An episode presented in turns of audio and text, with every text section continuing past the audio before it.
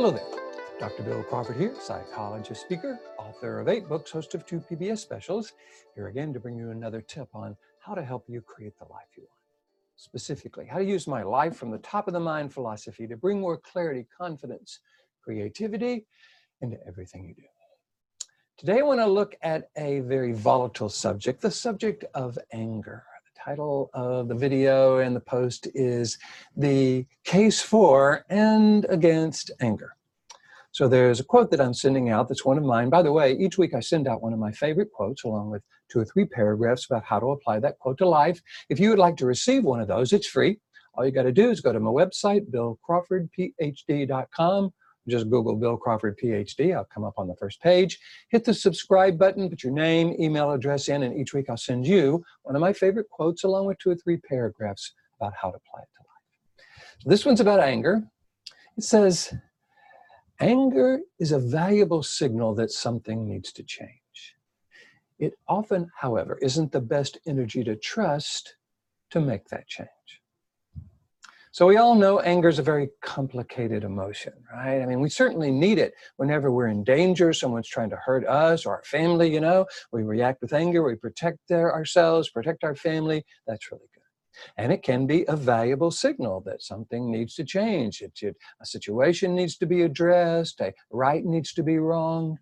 Some people actually even use anger to impress upon people the importance of the situation. When someone isn't paying attention, maybe it's kids, maybe it's spouse, maybe it's uh, employees, they get angry in order to go, hello, this is important. And yet, I think we've all heard of times when anger didn't serve us. Maybe it was that email we sent off, and later on we kind of, oh, yeah, that, that didn't work out. Or maybe we said something to someone that really just made the situation worse maybe we just found ourselves fuming for days over something that someone said to us. Now, for those of you who follow my life from the top of the mind philosophy, you know why this happens. This actually has something to do with how the brain processes information. So in my life from the top of the mind philosophy, I talk about three parts of the brain. Lower part of the brain is called the brainstem. That is the fight or flight part of the brain. Upper 80% of the brain is what I call the top of the mind. This is the neocortex. This is where we have access to our best interpersonal skills, problem solving skills, clarity, confidence, creativity, compassion, executive functions. Anything we do purposefully from this upper brain is, is often at least done in a way where we can evaluate the results because we're doing it purposefully. Middle brain is kind of interesting. It's called the limbic system. This is the scanner, processor, router part of the brain. It scans incoming data, processes it or interprets it, and then either routes it down to the brainstem or up to the neocortex. The problem is when it senses something that is dangerous, and unfortunately it's not very smart and it's working with old software, so it has a tendency to interpret almost anything negative as dangerous and throws us into the part of the brain that's designed to deal with danger. In doing so, it bypasses the upper 80% of the brain because it thinks we need to react without thinking in order to be safe. You know, we're driving down the road, somebody slams on their brakes in front of us. We need to re to be able to react without thinking. If we had to cognitively process that, it would not uh, allow us to react soon enough to not hit them. So anytime, by the way, you ever need to react without thinking to be safe in a physically dangerous situation, this lower 20% of the brain is a great brain to be able to go to. The problem is, again, I think this middle brain is throwing us into this lower brain, triggering our anger when it has really stopped serving us. Because now we know something needs to change. Now we know it's a valuable signal, but we may be trying to use this lower brain to make the change. This is where we say something or do something out of anger, and often that is not very purposeful and often doesn't really solve the problem. In fact, it can make the situation worse. So what I suggest we do is to make sure we're accessing this clear, confident, creative part of who we are. If anger is a signal something needs to change, if something needs to be addressed in our relationship or the country or in our job, okay, it's a valuable signal. But let's not use it as the energy for change because that will have us coming from this lower brain. Let's make sure we're engaging whoever we're trying to um, communicate with in a way where they actually hear what we're saying versus just see us as some angry, emotional person that they have a tendency to write off. There's a great book out there by uh, Harriet Lerner. It's called The Dance of Anger. In this book, she talks about two things that are really, I think, are helpful. helpful. One, she talks about the dance of anger, that our, our tendency to interact with other people has a tendency to fall into what it looks like a dance. They do a step, we do a step, and we kind of keep doing this, this dance. She says anger can kind of stop the dance, you know, it can interrupt the dance, and that's a good thing.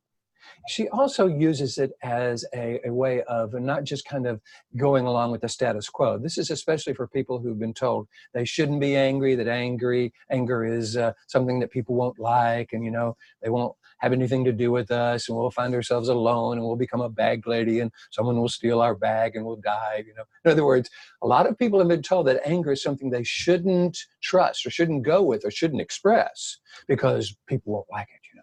Like this angry person. And that's a problem because it means now we can't get angry, which means we can't use angry, anger.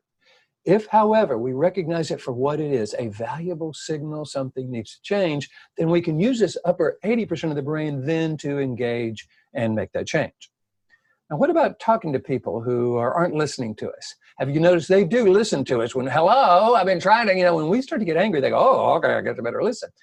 Here's a problem with that, however. Number one, we're almost training them to frankly not pay any attention to us until we get angry. They're going, yeah, they're saying this. Okay, now they're serious, so I guess I need to pay attention. That means we almost have to get angry every time we want people to pay attention to us. Plus, have you noticed sometimes when we get angry, they get angry. and so rather than paying attention to us, they start defending the very behavior we want them to change. So I think what we want to do is to ask ourselves a question. When I'm engaging someone, is my mission obedience or is my mission trust? It's a great uh, TED talk by uh, one person from the Harvard Business School. Her name is Frances Frei. She did a wonderful TED talk on trust. She said there are three things that people have to have in order to trust us. And I think that's what we're going for. Whenever we're communicating with someone, we want them to trust what we're saying. She says, number one, uh, logic. If you're not making any sense, people can't trust you. I think we're probably pretty good at that. Number two, it has to be authentic. They can't think you're faking it in some way, using some technique on them. And number three is empathy. If people don't get that we truly understand why they're resisting what we say, then they think they have to keep explaining to it or defending it. And they can't trust us because we don't get it. So if we really want people to trust us, I'm thinking anger isn't the best energy. Sure, it will kind of shake them into maybe obedience. But remember what it does, it sets up our need to be angry from then on in order for them to pay attention to us. And I'm not sure it engenders trust. I think it, what it does is it, it, it creates fear.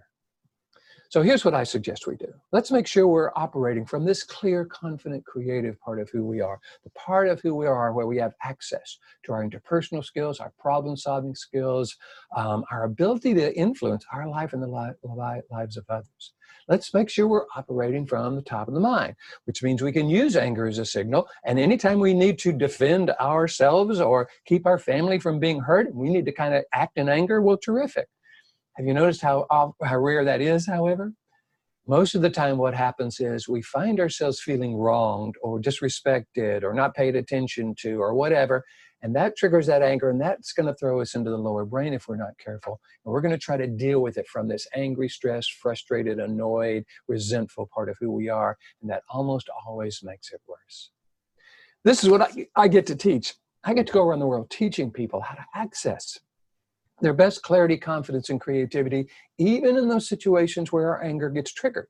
Because just because it's triggered doesn't mean we have to feed it. See, if we go, okay, valuable signal, and then shift up to the top of the mind, we can bring our best to the conversation or the situation. That's what I teach people how to do. How to understand how the brain works, how to shift from this lower reactive brain to the upper 80%, the purposeful proactive brain, and then how to engage others so that they actually shift from their resistant brain to their receptive brain so they truly hear and understand what we're wanting them to know. If you would like me to come to your organization, work with your family, your school around this, I'd be happy to do this. All you got to do is go to my website, billcrawfordphd.com, or Google Bill Crawford PhD. Hit the contact button. Let me know what you're interested in. Love to talk with you. In the meantime, I hope you're enjoying these videos. If you do, please hit the like button. Share them with your friends if you feel they would be valuable. You can always subscribe on YouTube and, uh, and Twitter and iTunes and Facebook and all those social medias, LinkedIn, because um, I post one, I post a video on each one of these each week. So until next time, here's to you bringing more clarity, confidence, creativity into your life based on how you deal with anger. And I look forward to seeing you in the future.